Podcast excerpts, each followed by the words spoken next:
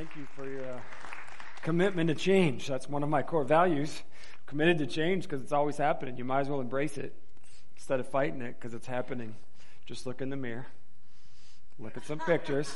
Change is happening, man. All you got to do is look at yourself. Look at the world around us. Change is constantly going on, and we need to embrace it and see what God is doing. I don't mean to embrace everything that's going on in culture or society. I'm saying embrace the reality that we are never going to be the same, and God doesn't want us to be the same, and He wants to change us. And so when we walk with Him and we allow Him to lead our lives, we should be transformed, not just get old. Okay?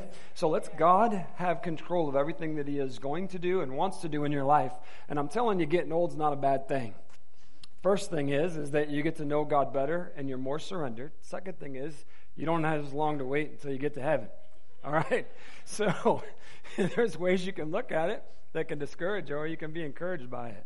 Some of you don't have long to go. You need to get your act together. we are not.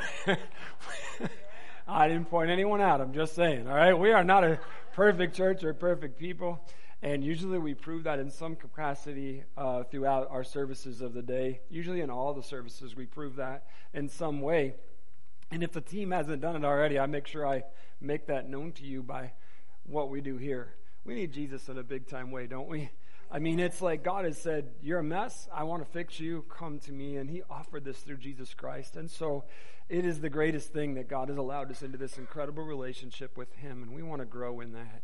And so the reason we come together and we have been joined by one another in this place is to get on this journey with God of transformation and life impact that only is available by His offering of Jesus to me and you.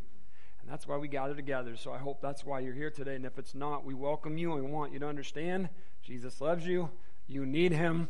And you're here because God wants you to know that. Okay? So welcome. We're ready to go. We are here as a church to radiate the love of Christ, not just in this building, but in this community, wherever we are. We are to represent Christ and people are to see him in us.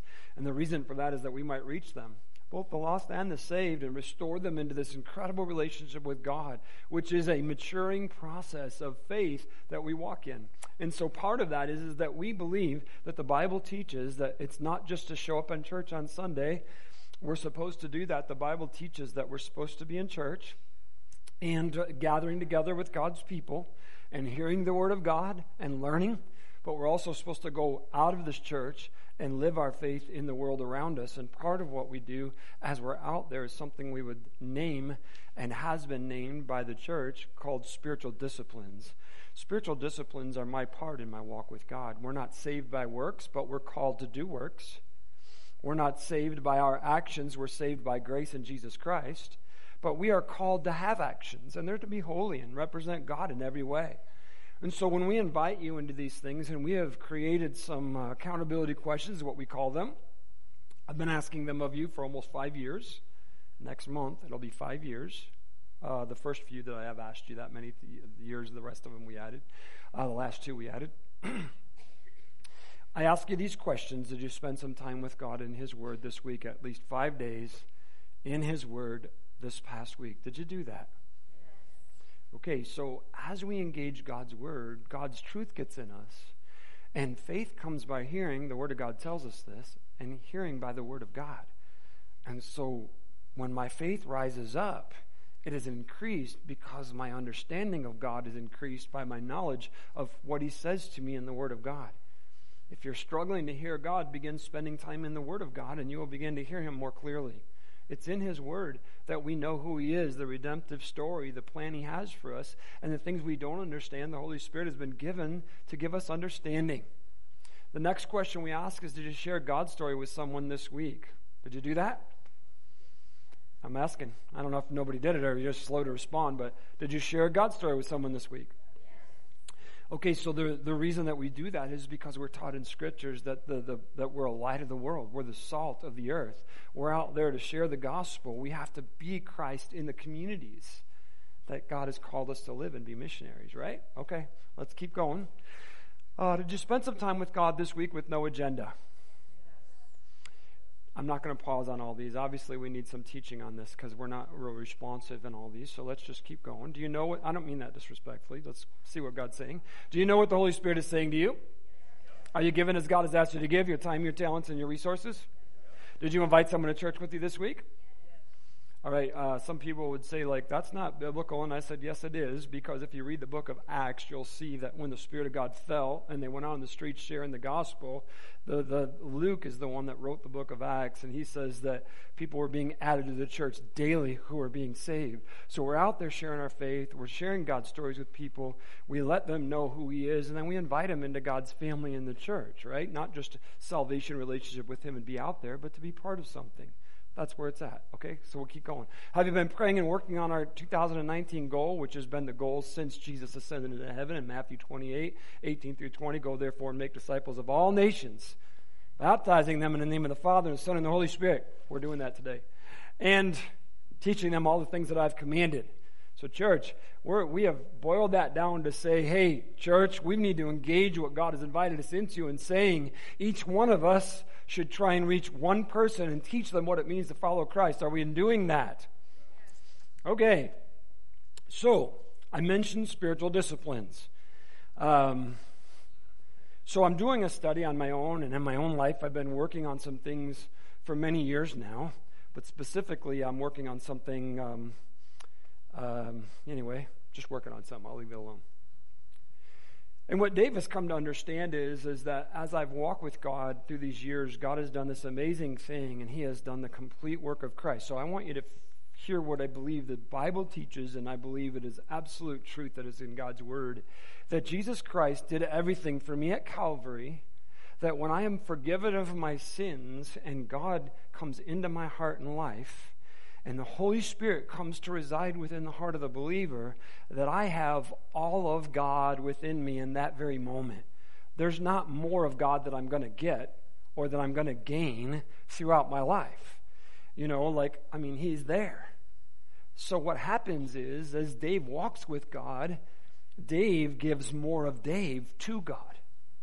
So it seems that there's more God, but the reason there is more God is because there's less Dave. Make sense? So, like, see, I'm, I'm maturing in my faith and God's changing me. And in that change process, mm, the things that are less desirable about me that God the Holy Spirit reveals to me, like, mm, yeah, that needs to go. I'm not even talking about sin, I'm talking about me. He's like, that needs to change, and you need to get rid of that. And so then I surrender that trusting Him that He is calling me into this relationship with Him, and that I act in obedience, that change in my life. So that's what I'm talking about in the process of change and the maturing of my faith. Therefore, I come back to that word called spiritual disciplines. Now, when the church talks about spiritual disciplines, or you read about them, and maybe you have, you will find that the spiritual disciplines that I'm referencing are scripture based. They are disciplines that are seen in and through the life of Jesus. I'm not talking about things the church has put upon us so that we can be holy, because that doesn't happen. But what I look at is Jesus is our model, right? He said, Go therefore and make disciples of all nations, teaching them what I have commanded you, right? So we're supposed to model what Jesus taught and lived. And so these spiritual disciplines that I reference were, were things that Jesus practiced in his own life as you read through the Gospels. All right? So just so you understand that. Um, the church is a mess. Just want you to know that. Seminaries, colleges that are Christian universities, they're a mess. We need a move of God. We need a move of God, and it will not happen until the people of God get serious about who God is in their life. All right, we I'm I'm fed up with institutions that think that we know better than God's word and that we are trying to make everybody comfortable in life they've chosen to live. That is not biblical. God has called us from our life of sin into a life with Him. And then we need to love people in that process, but we need to embrace that truth, church. I'm not, I don't want to be offensive to you, but the gospel's an offensive truth. And so when you get offended, if it's offensive because of the, the, the word of God, then so be it. I love you, and God loves you, and He's offended me too. But He offends us in love so that I might be different because I'm not okay the way I am. If I was okay the way I was, Jesus would have never died. God would have never called me into this relationship with Him. If we were all okay the way we are, we don't need a Savior. We don't need God. We need Him. We're, we're jacked up. And, and we need Him to fix us. And not just the parts we want Him to fix. God wants to fix the whole of us. Because we are called, church, to be Christ to this world. You want to talk about a high calling? You've got it. I've got it. Not because I'm a pastor, because God has said, I want you, Jesus taught us this, to be a light out there, the salt of the earth. I want you to be the seasoning of life. When you show up, I want people to know that I'm real. Come on. So you have a busy week this week? I'm going to ask that again. Did you guys have a busy week this week? The coffee shop is always open before service, and there's coffee right there if you're not awake yet. Maybe you had too busy of a week or you have a, other things going on. But I, am just saying, like, life is pretty busy, isn't it? Uh, we're on the run most of the time, and it seems we really have enough time to do what needs to be done. I'm amazed at how many times they go to bed at night thinking, like, you know, like uh, there was so much going on, and I had so many things to do, and I feel like I didn't even get anything done. I mean, I, am like baffled by that a lot of times, and um, Maybe some of you that are better list makers, you could say, yeah, no wonder you're messed up. But I'm just saying, like, that happens because life is busy. I have lists too. Um, never mind. Uh, this, this is focus. Let's go. This is usually what happens when I speak with people about the spiritual disciplines and where they are in their walk with God. So I've been blessed by God to not only pastor you guys, but um, to coach and mentor pastors and, and leaders of the church and different things, and I love it. I love to do to speak with and work with those that uh, want to do for God, right? So I'm not just talking about pastors. I'm talking about people that know that they are called by God to do ministry, which we all are, and so we have. I'll just leave it alone and just tell you that I have worked with people throughout many years, and then working with some now. In a one-on-one basis, when I talk with someone that feels called to do something specific for God in the church, um, I ask them, Where are you at in your walk with God? Can you explain to me where you feel like, how strong is your faith? If I said uh, between 1 and 10, where would you rate your relationship with God right now? Oh, I'd say it's an 8. You know, like I'm just giving you an example. Say it's an 8. You know, I love God. I'm, I want to do what He wants. This is where I am. And uh, that's, uh, that's awesome. So now let's talk a little further.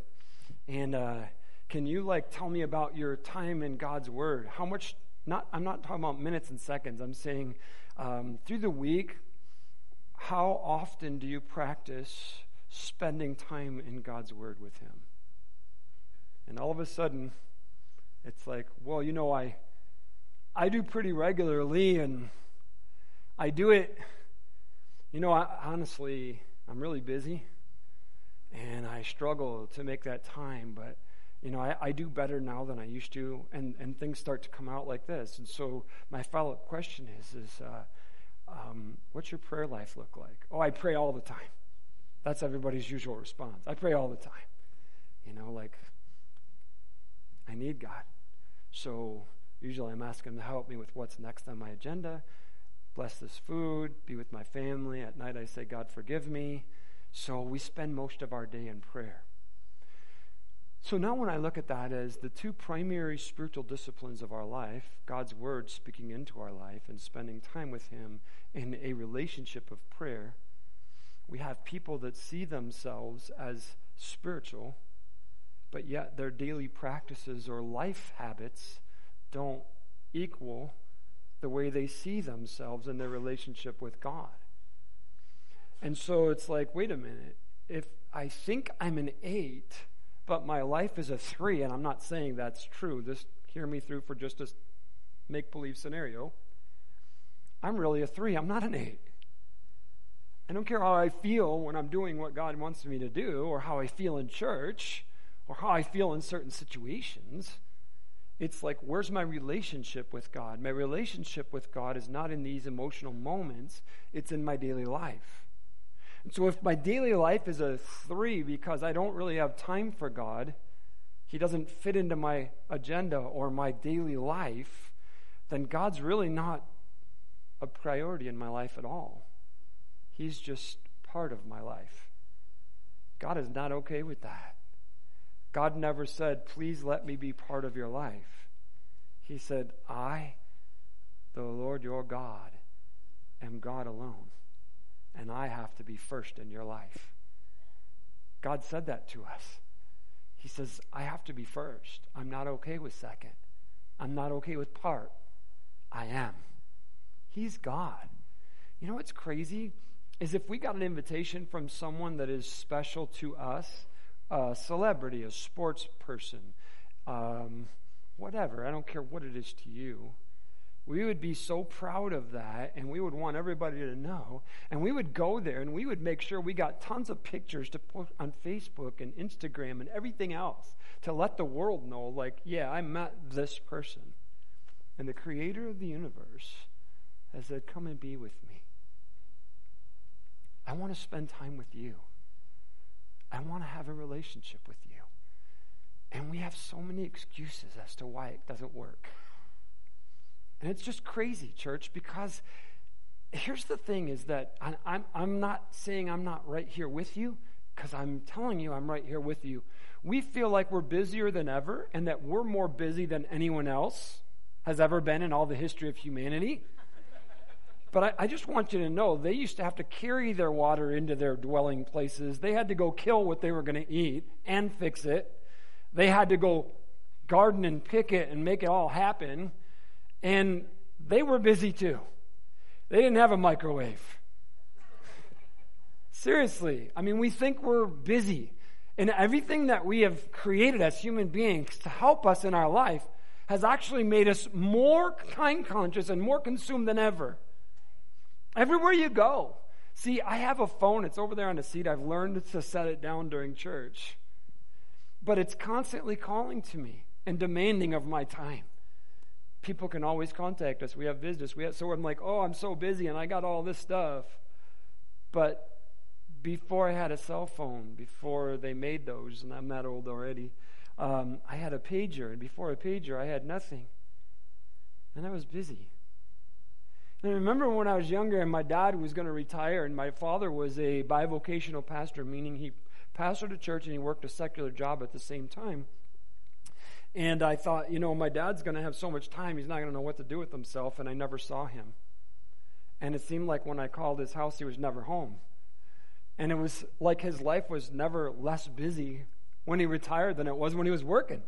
And so all of a sudden, he had this extra 40 to 50 hours, 60 hours a week, but yet it wasn't like you saw that.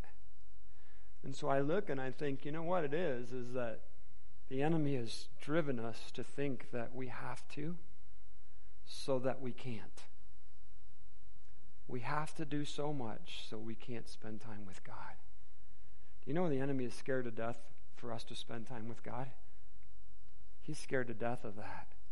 He knows the power that's available to us and what God can do when we allow God to do it.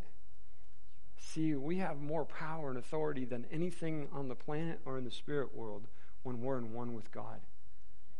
And so for us to be that way scares him.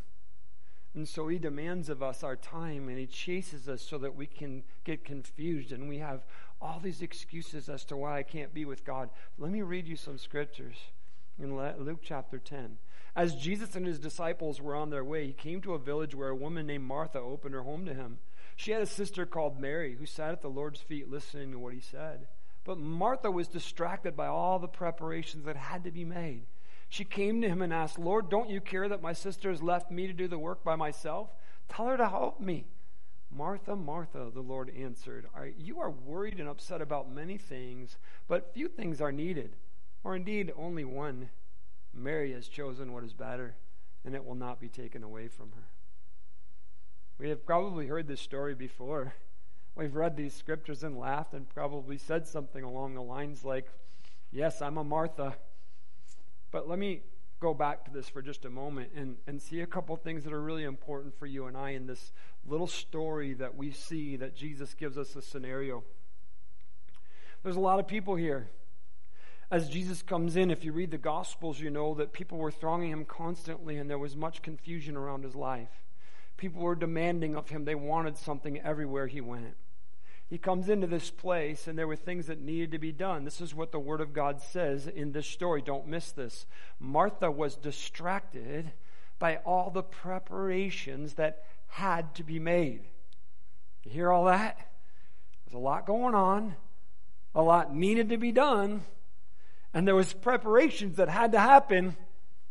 So all that was legitimate. It was real. Just like the stuff in our life. Look, I can, I can line it up for you and I can tell you all the stuff I have to do and why it's important that I do it and what needs to be done and why I have to make that happen. It's important stuff and it has to happen.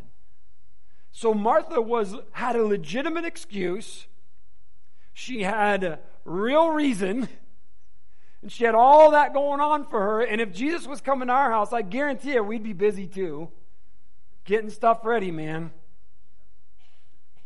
I'm just going to tell you this that time alone with God seems to be the easiest thing for us to push off till later.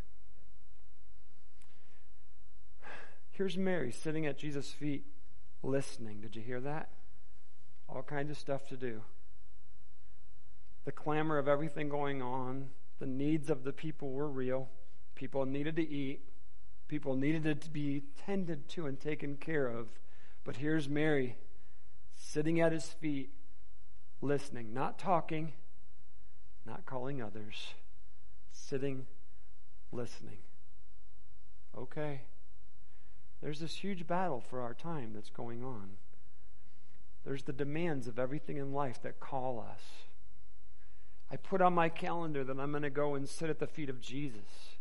And it's the biggest battle in my life to actually get to his feet and sit and listen and when I finally get there and I'm sitting at his feet, usually I'm talking.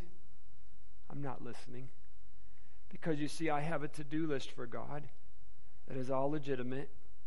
It's all about his kingdom. It's all about you all. It's about my family. So I have all this stuff that is real, that's tangible, that has every reason to be brought up to keep me busy with God. And this is what Jesus said Mary has chosen what is better. Those are some powerful words. She's prioritized. She has seen that I'm the one of value. That what I want to do is more important than anything else that needs to be done. Mary has chosen what is better. We have choices to make. See, this relationship with God is an amazing gift that He's given to us, but I still have choices to make in that relationship. And the choices that I make have great consequence in my relationship and what I do for the kingdom. And we're so busy. This is how busy we are. That researchers who research the church um, have begun to do things different. I mentioned this a few weeks ago. I'm doing my own research, and that's part of why I'm looking at all this, and it's like the craziest thing that now uh, researchers, when they're doing a test of Christians in the church, consider regular attendance two times a month at church as now a regular attender. And so um, I don't mean that, I'm not taking attendance. Please hear what I'm saying. It's that the Christian of today in our culture doesn't even have Sunday morning available to God anymore. I mean, it's like, come on, two hours in a week? And we can't even make that a priority. Not that I'm saying I understand people work, but here's the thing. Please hear me right. We're not like showing up at church to get bonus points, and I'm not trying to get everybody to feel guilty to come to church. I want us to see the reality of where the church is, where I am, and my walk with God, and begin to assess where I really stand in this thing because God says I have to be my your number one priority. I have to be first in your life. And I'm saying, God, we are like pushing you further down the list all the time. And as I ignore my time with God, Bible reading, prayers, spending that time with Him because I justify that I, I will and that I do because when I'm going through my day, I'm always listening and praying while I do. I therefore justify the fact that, well, you know, I may not get to spend some time alone with no agenda with Him, but I got all this stuff and I am listening. Last week I read to you in the scriptures where Jesus talked to us about taking up our cross and follow Him. I'm going to read a different passage that has the same message that Christ spoke again in a different context. And this is what he says Anyone who loves their father and more, mother more than me is not worthy of me. Anyone who loves their son or daughter more than me is not worthy of me. Whoever does not take up their cross and follow me is not worthy of me. Whoever finds their life will lose it, and whoever loses their life for my sake will find it. Those are pretty powerful words right there. And Jesus is not teaching to neglect your family. That's not at all what he's saying. He's saying, if I'm not first in your life, you have your priorities messed up. And one of the things that takes us away from the priority of God first in our life is our family. And we use them as an excuse all the time as to why. And Jesus directly addresses this issue in our life because what we're saying is, God, my family's more important than you are. Jesus is telling us this. He's saying, like, I have to be first. And when I'm first, I can actually love my family the way I'm supposed to, and I can serve them the way God intends. Because if I don't, and God is not first in my life, I'm doing it Dave's way, and that's jacked up. So if I'm spending that time with God, I will be a better husband, I'll be a better father, I'll be a better grandfather, I'll be a better Christian when I put God first. But I have all kinds of excuses as to why I can't or I don't. Now I look at the life of Jesus and I see that he is constantly busy. When you read the Gospels, you will see as soon as he steps on the scene in ministry, he's thronged. People constantly wanting something from him, demanding his time, pushing against him. At times, entire cities are going out to mob him. It's crazy. So he's stopping, having compassion, teaching, healing, uh, casting out demons. And so he's constantly being called upon to give. You ever have that feeling like everybody wants something? And, and this is Jesus' normal life. I want you to hear me. This is his normal life. I want to read to you in Luke 5. While Jesus was in one of the towns, a man came along who was covered with leprosy. When he saw Jesus, he fell with his face to the ground and begged him, Lord, if you are willing, you can make me clean. Jesus reached out his hand and touched the man. I am willing, he said, be clean. And immediately the leprosy left him. Then Jesus ordered him, Don't tell anyone, but go show yourself to the priests and offer the sacrifices that Moses commanded for your cleansing as a testimony to them. Yet the news about him spread all the more, so that crowds of people came to hear him and be healed of their sicknesses we choose this scenario to speak to you to say, church, like the crowds that were coming and they were demanding something were all about what they needed fixed in their life. And Jesus said to this guy, and he said this over and over to people, like, just don't go tell everybody this. Go and do the right thing, you know, live your life right, do what you're supposed to do, and, and just go. But everybody talked about how their immediate life changed and what was better about what was going on and that Jesus could do that for them them. And so the crowds began to come and they came for the personal touch that he could fix in their life. Fix me now. Fix my family. Fix this. That's what the crowds were coming for. Constantly. And Jesus compassion touched them and as you look at that scenario we're talking about, this continues over and over in the Gospels. Everything that Jesus does is exactly like this, and you will find him rarely having moments by himself, except for this. In the middle of this story, right here, like right there at the conclusion, I should say, of this scenario, there's this statement that is made that seems out of place. And it's verse 16 that I did not read to you. And what follows this scenario that says, so that the crowds of people came to hear him and to be healed of their sicknesses, this is what follows that. But Jesus often withdrew to lonely places and prayed. In the chaotic life that he had, it says that he often withdrew to lonely places to be with the Father. Jesus we're talking about. so we're not talking about the normal prayers of thank God for the food or God save my family or be with our church and give us a great day and help me and all. No. He's talking about a time where he removes himself from everything in life to be with the Father. Often. Often. Time alone. On our accountability questions, I ask you this question Have you spent some time alone with God with no agenda? Okay, now what we're talking about right here is going to be alone with God so that we live God's agenda. And what often happens is, is that we're so busy with our God to do list that we rarely take time to listen to God's agenda. Instead, we're asking God to fulfill His agenda through us, which is my agenda. And so I look at this and I'm like, God, you know, the purpose of Jesus needing to come and be with you is so that the will of the Father could be lived among the people. And the only way that Jesus did this was spending that time alone with God. And He is our Savior and He is God and He needed it. Why do I not need it? Come on, man, think about it. Remember what Jesus said about Mary and what He said to Martha? Mary has chosen what is better. She's made the right choice. I can be doing great work in the eyes of people. I can be doing servant work. But if I'm not spending time at the feet of Jesus, it's not the best. Always things to do. But shouldn't time with God, time in His Word, take a priority over everything else? Just saying, church. Mark 132, check this out. That evening after sunset, the people brought to Jesus all the sick, the demon possessed. The whole town gathered at the door. Jesus healed many who had various diseases. He also drove out many demons, but he would not let them speak because they knew who he was.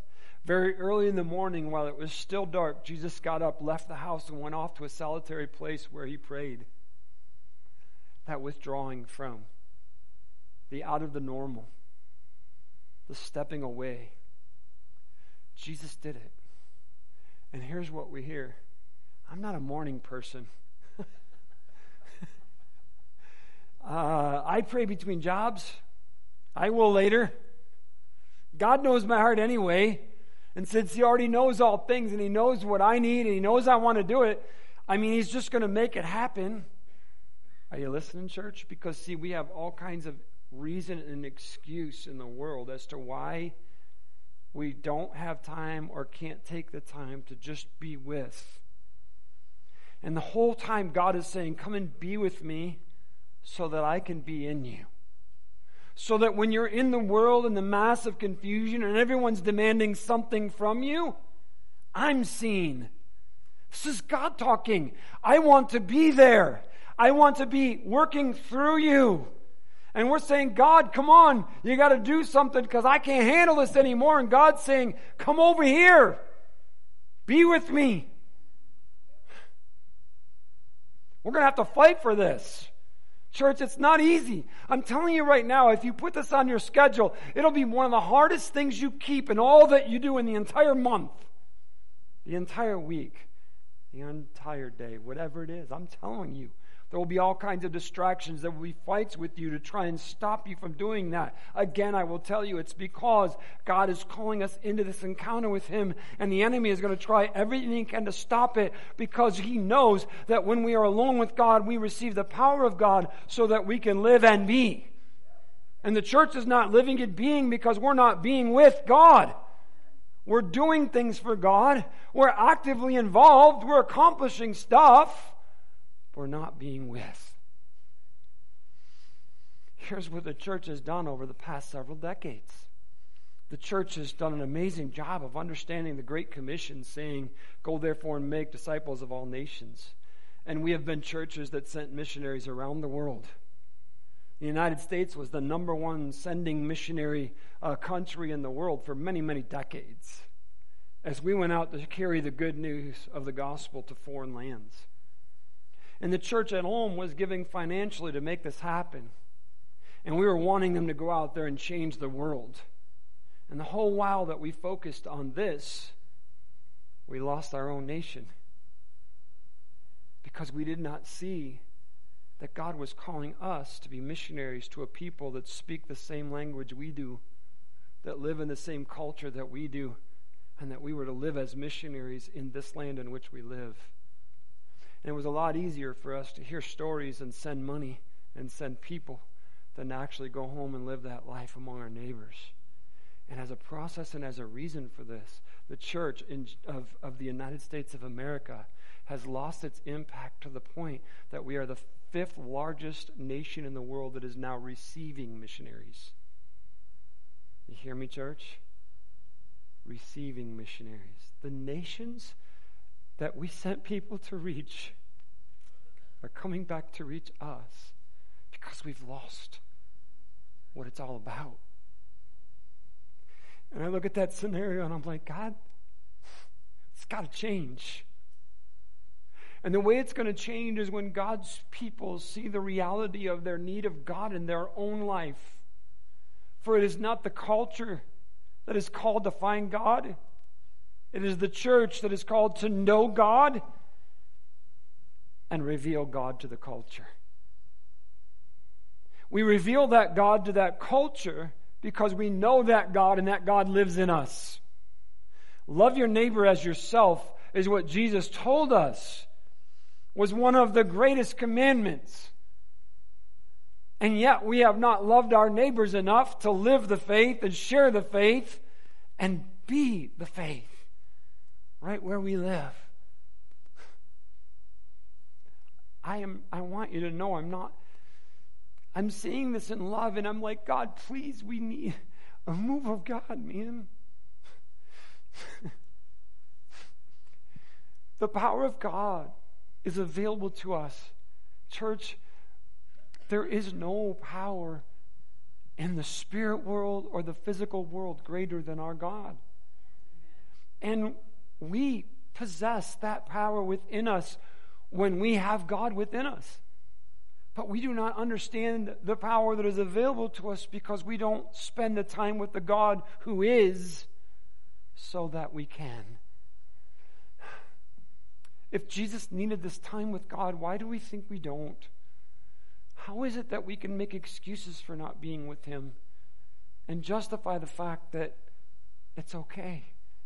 It's like we're banking on His mercy and grace so much that we ignore Him. I want you to know that I know the woman that God has given to me to be married to for these 36 years.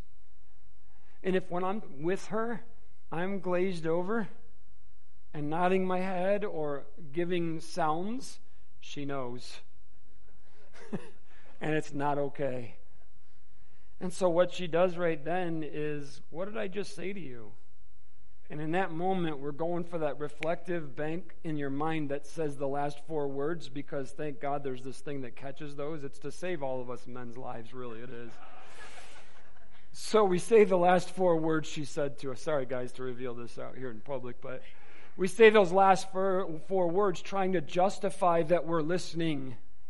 But the truth is, we're not. We are hearing, we are not listening. And therefore, when she sees that look on my face that gives me away every time, and she calls me out on it, I'm like, God, I do this to you. I mean, I do it in church. Some of you are already there. I can't even see your face, but I know you're there. You're not even with us. We go over to spend time in the scriptures and we're looking at words and we're reading through and we do our five minutes, but we have no idea what God said because we're not hearing. We go to do our prayer times and we go through our lists and we're telling God all these things and we're like, check, I did that. I'm practicing my spiritual disciplines. I am doing, but I'm not listening. And so, so many of us in our Christian life are simply glazed over and we're just like, uh huh, uh huh. And God's like, hey. And something happens in my life. And it's just what God was. I cannot tell you how many times people talk to me about something that happened in the week that we had just preached about on Sunday and they don't even remember that that's exactly what God was talking about on Sunday. And they're struggling through the week. God's talking. We're listening, but we're not hearing. And Mary has chosen what is better. She's sitting at the feet of Jesus listening. so here's the thing. Man, I'm running out of time again, so I'll hurry with this. But through um, universities and uh, Christian universities and seminaries teaching those called to be leaders in the church, uh, have a growing fascination. Please hear me through. Don't check out at any point here. Just hear me. Um, they are having this growing fascination with monasteries. And what is happening is, is that um, like professors are taking their cohorts or classes and saying, um, you're required to go to this monastery for this field trip for three to five days, whatever the setting is, where you have to go into the monastery and you can't talk and you can only listen and be for that period of time. And they're writing about their experiences. Okay, so what happens is people hear from God. they do. They hear from God. Okay? So all of a sudden, they sense God's presence. They hear Him like they never have before. And so this is what's taking place right now, and I want you to hear me. They're so excited, they think that others need to go to the monastery so they can hear from God. And pretty soon we're starting to think, I have to be in this place to hear from. And the truth of the matter is, it's the first time that we've shut up long enough and listened so that we know God's talking. It has nothing to do with the monastery. God is not in a monastery. Please hear that correctly. God is everywhere. And God is trying to talk to us, but we rarely listen.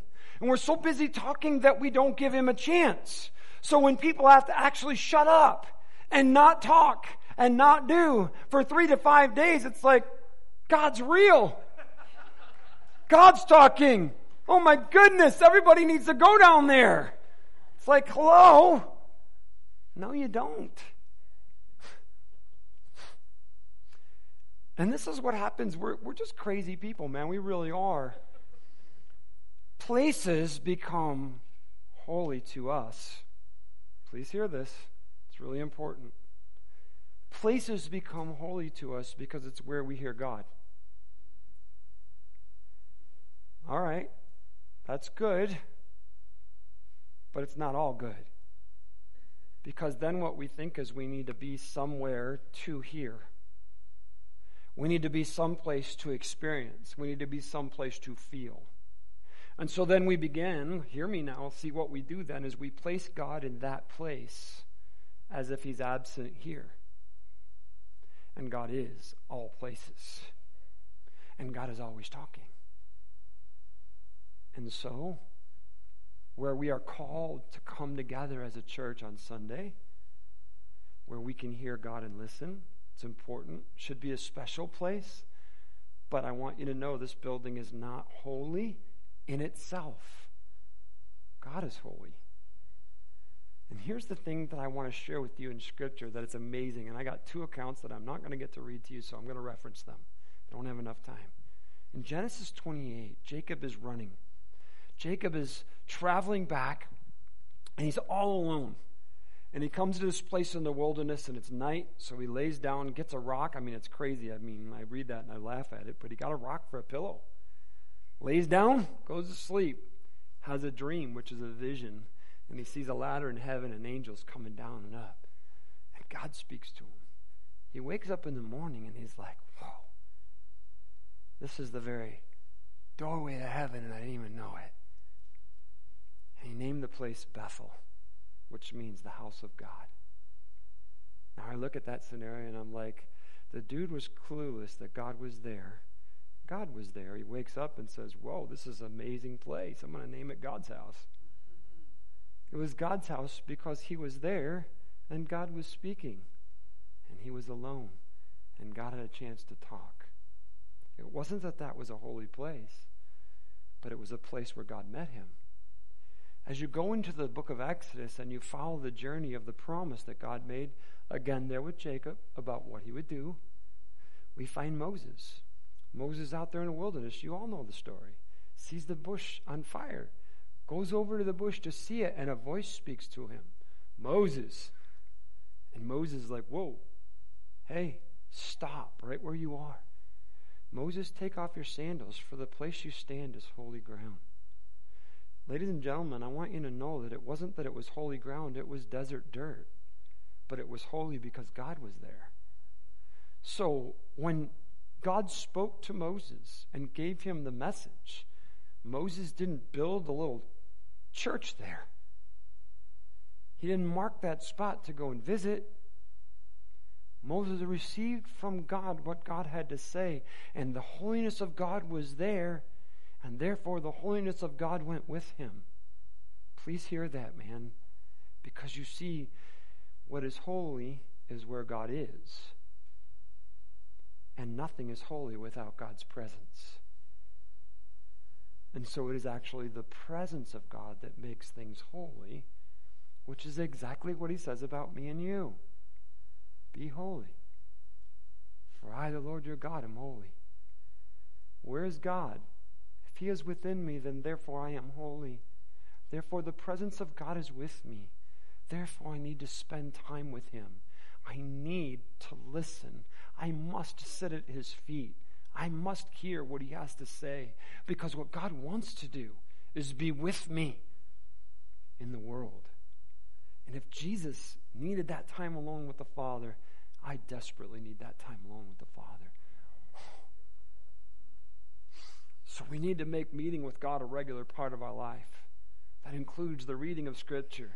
That includes not only our regular prayers through the day, but a time where I remove myself from the norm and be with. When I do this, I fight three battles. I want you to know this. I fight three real battles to do this. First, actually getting there. Everything happens to stop me. The second one is my mind. Oh my goodness, man, it's so easy for Dave to glaze over. I don't mean that disrespectfully to you, but I'm just telling you that so many times there's so many things going on up in my head conversations here, stuff to do there, all this. I um, I probably need help. Yes, I'm just confessing to you right now. What's going on in here is there's this thing going on. So I've learned like the best thing for me to do is to have a piece of paper and a pen there because I don't want to use my phone because of where I am because that'll distract me. I have used it and it distracts me. So I need to write down whatever that random thought is that I don't have on my list that I forgot about so that I can dismiss it and stay with. And here's the third one that I struggle with the distraction to get there, the distraction of my mind, and the third one is this listen. I want to talk. You guys would never believe that, probably. I want to talk with God. I want to ask Him questions. If I got one on one time with Him, it's like, come on, I, I need a revelation. I want to talk about this. Give me the answer. Just be with. When I take my wife out, or when we go and do something, sometimes we don't go places in public just because we need time to be with. So, like, I want some isolation with God. God's saying, Be with me. Just look in my eyes. Just be with. There's no more important time to get to know God than that moment. It is when you get to know who He truly is, is when you're alone with Him. So, church, it's time. Would you stand with me? If you ever see Jesus Christ as your Lord and Savior, have you done that? God tells us He has to be first in our life. So I'm going to ask you right now, in this moment, does your life say God is your number one priority? Does your life say that? As we assess ourselves and we look at our life, we're like, well, I got to do this. I got, oh, that's not what I'm asking. We do all have things to do. Is God my number one priority? So, what do we need to do to make time alone with God a priority on our schedule? What do we need to do? Because if we don't schedule that and do something, it'll never happen. I'm just telling you right now. We can say we'll do it, it'll never happen. And so, church, I want to invite you to make that engagement with God today. Make an appointment with Him, guard it with your life, and be with. Amen. The altar is always open if you want to spend some time with Him, but you are dismissed. God bless you, and thanks for being in His house. We love you. Amen. Thank you.